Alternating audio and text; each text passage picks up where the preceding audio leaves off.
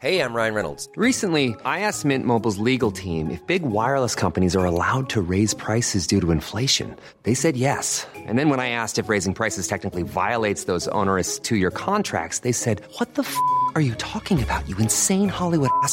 F- So to recap, we're cutting the price of Mint Unlimited from $30 a month to just $15 a month. Give it a try at mintmobile.com slash switch. $45 upfront for three months plus taxes and fees. Promo rate for new customers for limited time. Unlimited more than 40 gigabytes per month. Slows. Full terms at mintmobile.com. This podcast is for entertainment purposes only and does not replace your own financial, tax, legal, or financial product advice.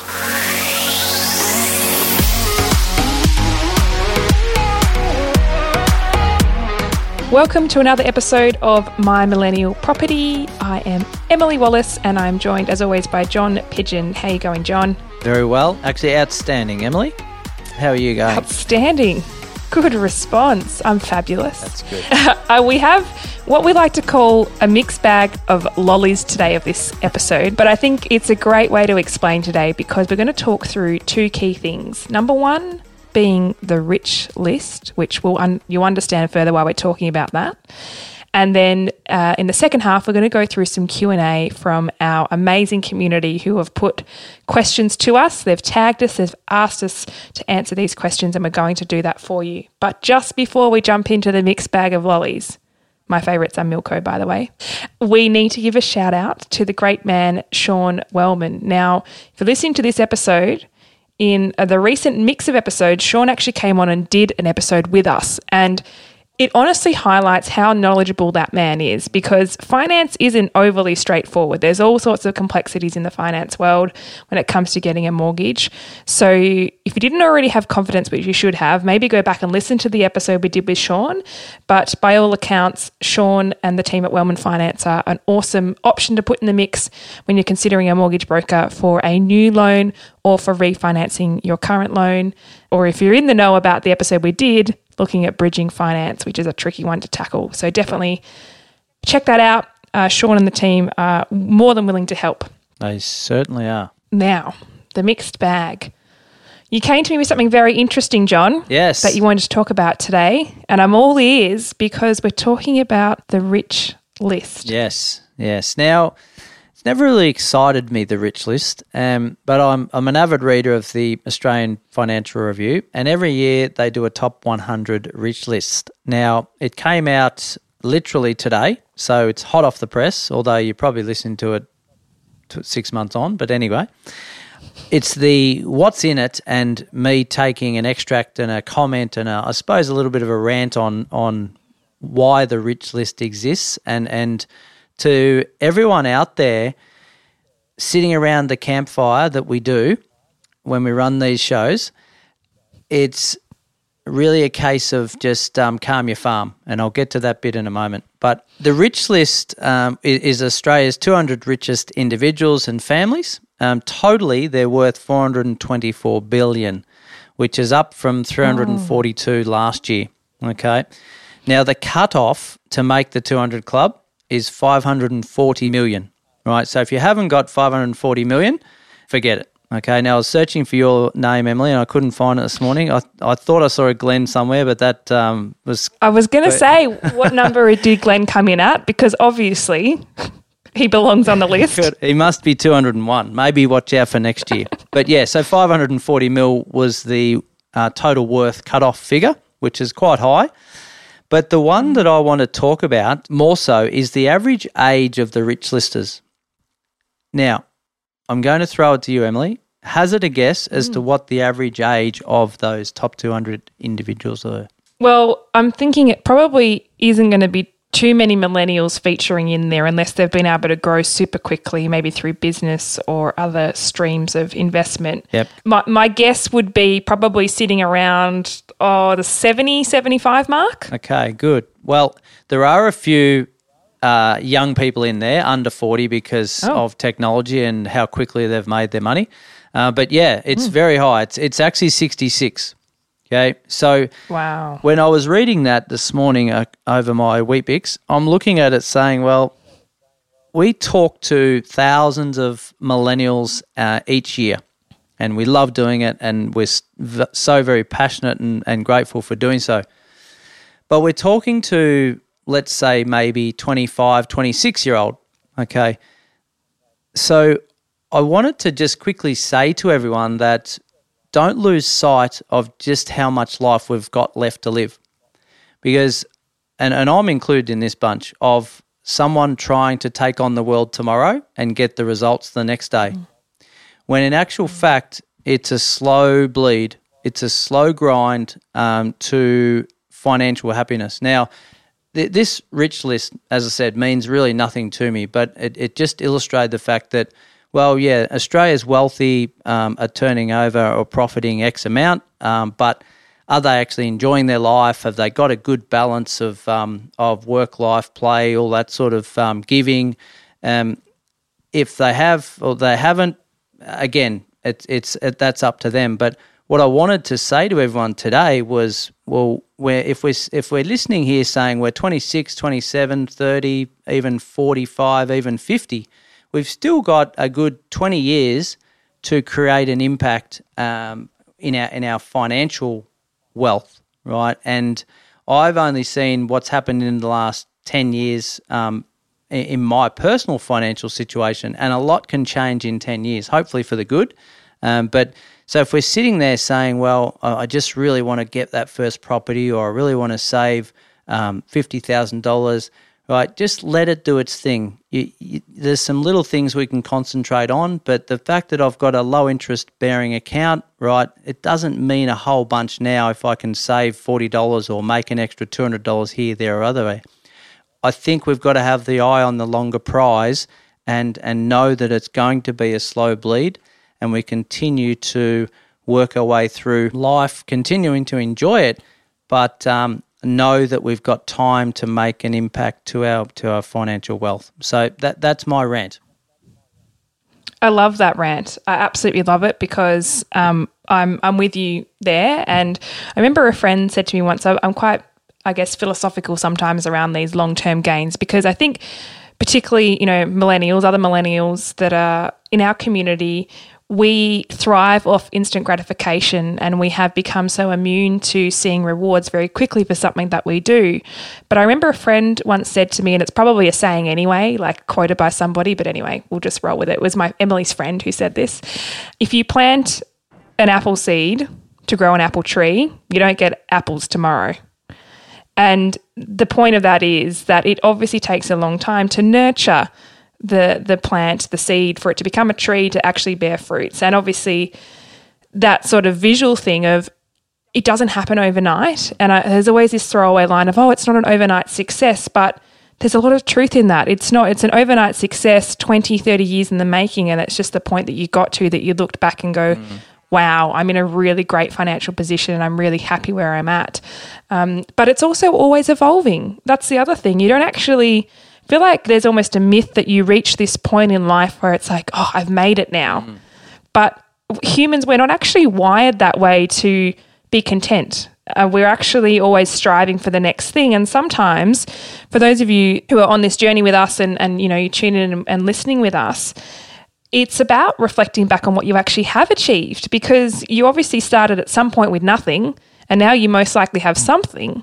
So it's also looking at that. It is a long term game and it's always evolving, it's always continuing.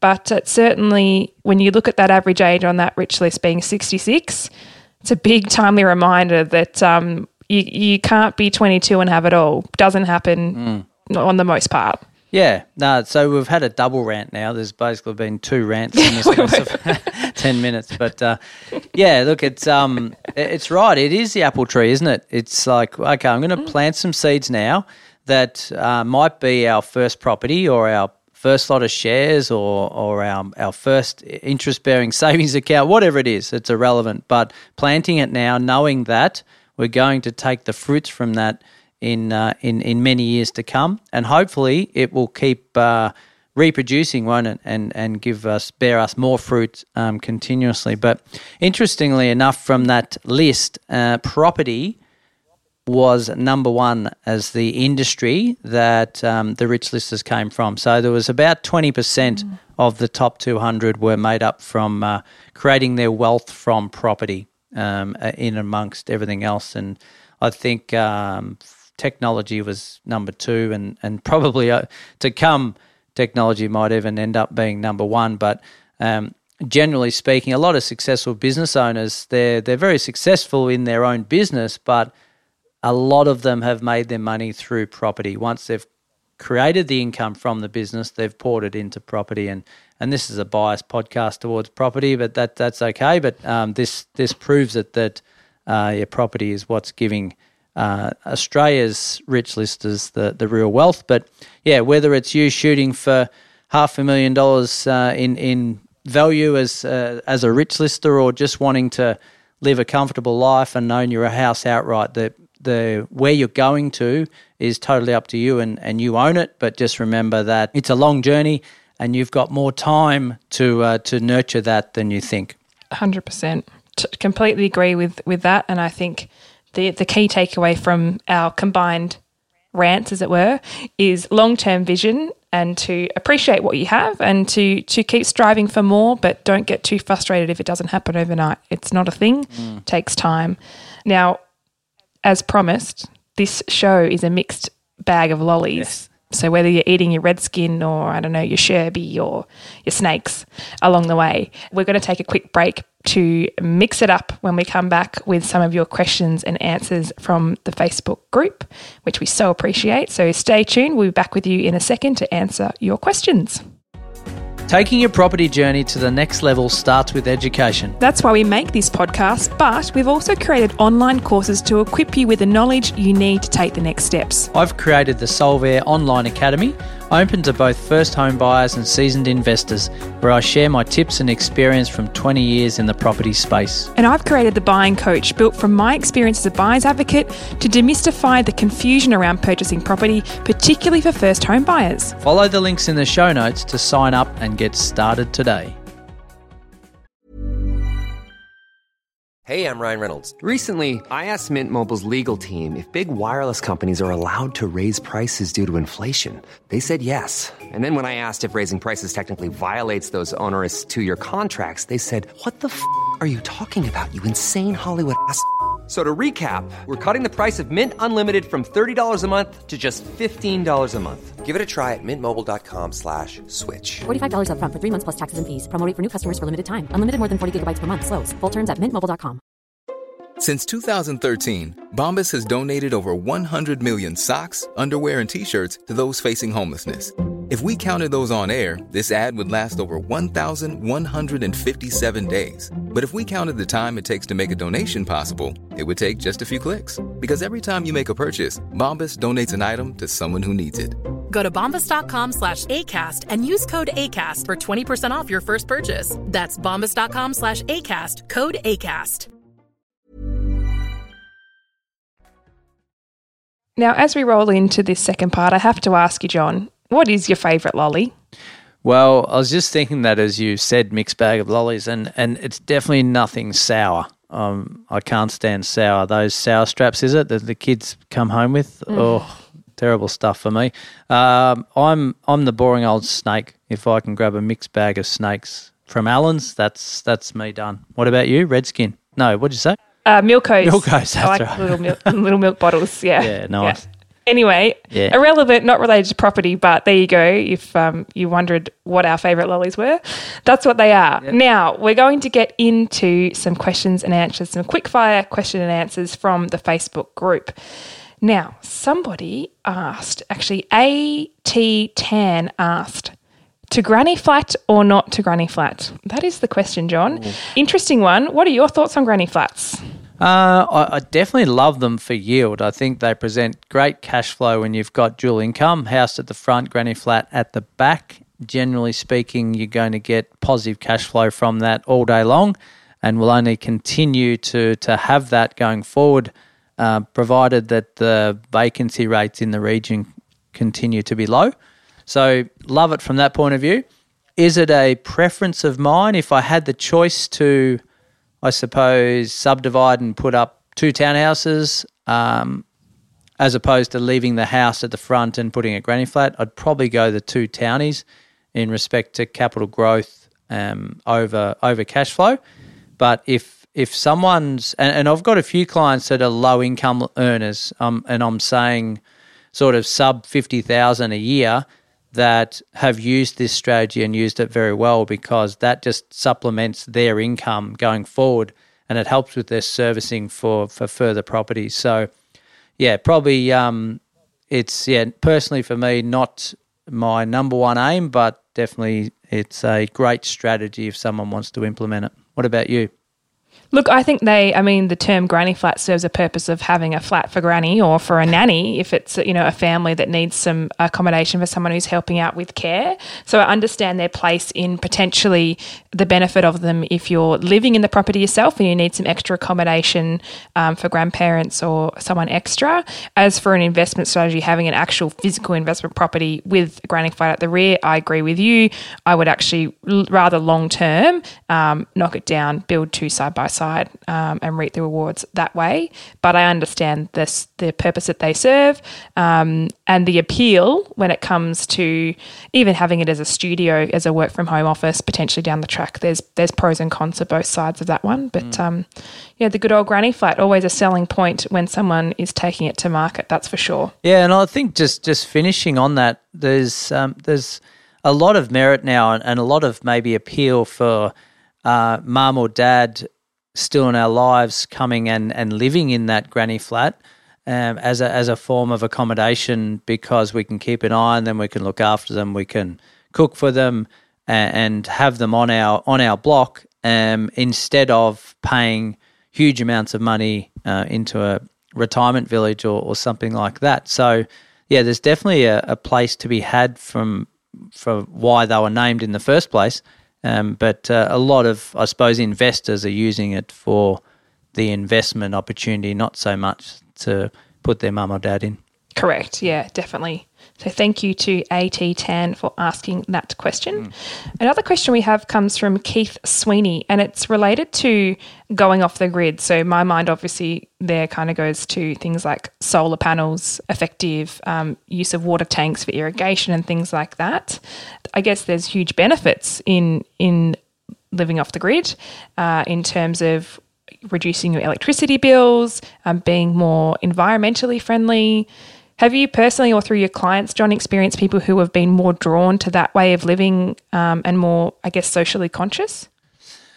Uh, I haven't through my client base, but I I've got a good friend of mine who actually does live off the grid, um, mm. in in sort of like a I don't know, it feels like a, a not a cult, but it's a, a group a group of people that have all got um, common I suppose, um, ethics and, and want and values, and and all uh, wanted to to create almost like a little community where they all bring something to the party. So they all have an area that they've um, they've built their house on, but they all contribute to that community. And there's a there's a country um, internationally, I can't put my finger on the name of it, but they have a similar concept where essentially everything's equal. Um, it's all uh, off the grid, as you say, there's um, the the running costs are low. They've they've got their veggie gardens and they're, they're basically self sufficient. They've got water, good rainfall all year round, so they don't have to worry about that. Um, and uh, yeah, I, I, quite like it. Like personally, um, it, it's probably not uh, for me, but I can see why people might like to do it. The tranquility of um, being out there and, and not having the hustle and bustle is definitely an attraction for a, a lot of people. Um, so, yeah, my experience with, with the involvement that he's had has, has been a pretty good one um, from the point of view of keeping your running costs down and uh, and just living naturally, I suppose, back back what they did 200 years ago. Mm, most definitely. I think there's probably a happy medium for some people in that I know I've had clients who really favour houses that um, do have solar panels installed that can offset their electricity bills, um, and also using those rain tanks effectively for irrigation in the um, in the gardens. So particularly if you're in suburban areas and you can't you know fully be off the grid, as it were, potentially there's some things that you could add to make your house a bit more eco-friendly um, and reduce your costs as well over time. So it's an interesting topic, mm. um, and I think it's evolving as time goes on as well. More awareness around what it means and, and what people can do themselves too. So mm, for sure, interesting one. Thank you to Keith for that question. Now, there's a few questions I'm reading here that that, to be honest with you, warrant a full episode. Um, so I'm going to make some special mentions of questions that we will actually come back to um, and make a full episode of.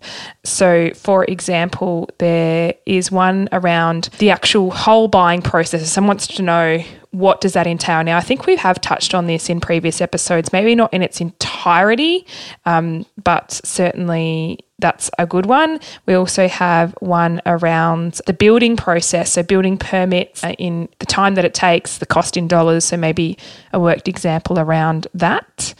And we also have some questions around um, the step by step guide to building a property portfolio. Now, I'm almost certain that this is something you've touched on in the past, John, in terms of building out a portfolio and what that means. Um, but it's just really good to understand what people want to hear about, to be honest. We appreciate people putting their thoughts forward. Um, just in closing, there was one other question I thought we could do as a quick fire here. Um, and it was what happens when contract details aren't met? Stephanie Jamison asks, what happens if you're unable to fulfill fulfill your contract obligations, either vendor or buyer? So I'm assuming this means once you've purchased a property um, and it's nearing, you know, the end of what the expectations were. I personally um, the only thing I have experienced in someone not meeting their, their obligation is having to push back settlement, which actually isn't as daunting as it might sound. So, um, obviously, there's penalty interest that can be involved, and this kind of gets complex in legal terminology. But um, the only thing I've ever encountered personally and professionally is someone pu- wanting to push back a settlement because their finance wasn't sorted on one end or the other. Um, but I don't know, have you had any cases where the obligations of the contracts haven't been met in their entirety? Yeah, generally it's a time thing, isn't it? Where where they need to push back settlement, and it's up to the discretion of the other party whether they uh, decide to apply um, penalty interest or not. Um, but un- unfortunately, if that happens and you have to cop penalty interest, then it's better than losing deposits altogether. So. Yeah, that that's probably the only. I I, I assume that's what um, she's referring to. Uh, I don't know Yeah. where there'd be another situation. I suppose the the only other complexity is maybe off the plan, like apartment purchases where you've had a contract and and you've signed off on it two years ago, and now this this thing's built, and according to the contract, um, it hasn't been adhered to by the builder or the developer. That's um, maybe another one, but generally speaking, the only ones I've had when it's uh, existing is um, is yeah ne- needing to push back settlement. Yeah, agree. Certainly on my end is the same. So, as I made mention, some of those questions we will actually make into episodes and we will let you know on the Facebook group when they're released and we'll tag you so you know that your questions have been answered over time. Um, but we so appreciate you letting us know what you want to hear about. Um, it doesn't stop there, there's always more questions to be asked. So, if you've had a scenario that you're unsure about that maybe you'd like us to workshop, even, um, or if there's questions of terminologies that you don't understand, please put them forward in the My Millennial Money Facebook page. And John and I are part of that as My Millennial Property um, to help you navigate through the wondrous world of property, which can be both exciting and confusing at the same time. Absolutely. But uh, exciting is a good way to approach it, isn't it? You've got a positive attitude towards getting a result. Yep, we've got to be excited about it. It's an exciting thing, and it's certainly something for the long term that remains front of mind for a lot of people. Um, property is obviously a big topic, hence why we have a podcast just about property. Yeah, absolutely. And and if you do want some buyer's agent help, then Emily is your person in Melbourne. So yeah, hit her up. She's getting busier by the minute, but I'm sure she'll be able to fit you in if you ask her nicely. People always ask nicely, but yes, I'm more than happy to, to fit them in and right back at you, John, because I don't service, I only service Melbourne physically myself. Um, so if you are looking for someone to help you out on the coast, Newcastle and the surrounds, I actually can't wait to get up there soon to come and visit you guys Yes. up there and check it out. But certainly, right back at you, please hit up John if you need any help in that area and beyond. John's actually, just so we can clarify this, John's more so on the investment part of things as well. Like, I personally don't really touch investment properties in terms of purchases. I do a lot of homes.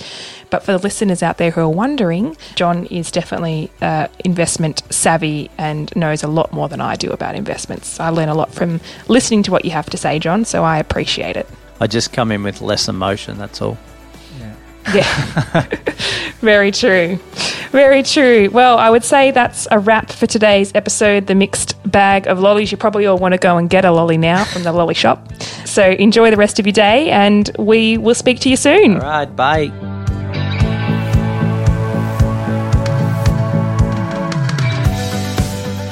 We acknowledge the Darkinjung people, traditional custodians of the land on which our studio sits, and pay respect to their elders, past and present. We extend that respect to Aboriginal and Torres Strait Islander peoples who may listen to our podcast. Special thanks to Wellman Finance, our podcast partner. Sean Wellman and his team are available to coach you through your property journey, even if it's your first time. With expertise in investment and home loans, they're in your corner providing education and support as you take each step. For more info, check out wellmanfinance.com.au forward slash M3. This podcast is for education and entertainment purposes. Any advice is general financial advice only, which does not take into account your objectives, financial situation, or needs. Because of that, you should consider if the advice is appropriate to you and your needs before acting on the information. If you do choose to buy a financial product, read the product disclosure statement and obtain appropriate financial advice tailored to your needs. Simo Interactive Proprietary Limited, the publisher of the podcast, is an authorized representative of Money Sherpa Proprietary Limited, which holds financial services license 451289.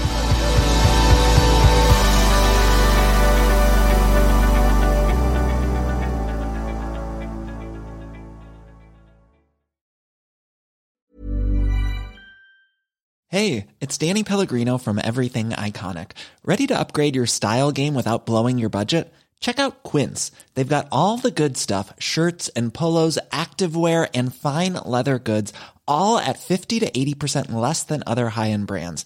And the best part? They're all about safe, ethical, and responsible manufacturing. Get that luxury vibe without the luxury price tag. Hit up quince.com slash upgrade for free shipping and 365 day returns on your next order. That's quince.com slash upgrade.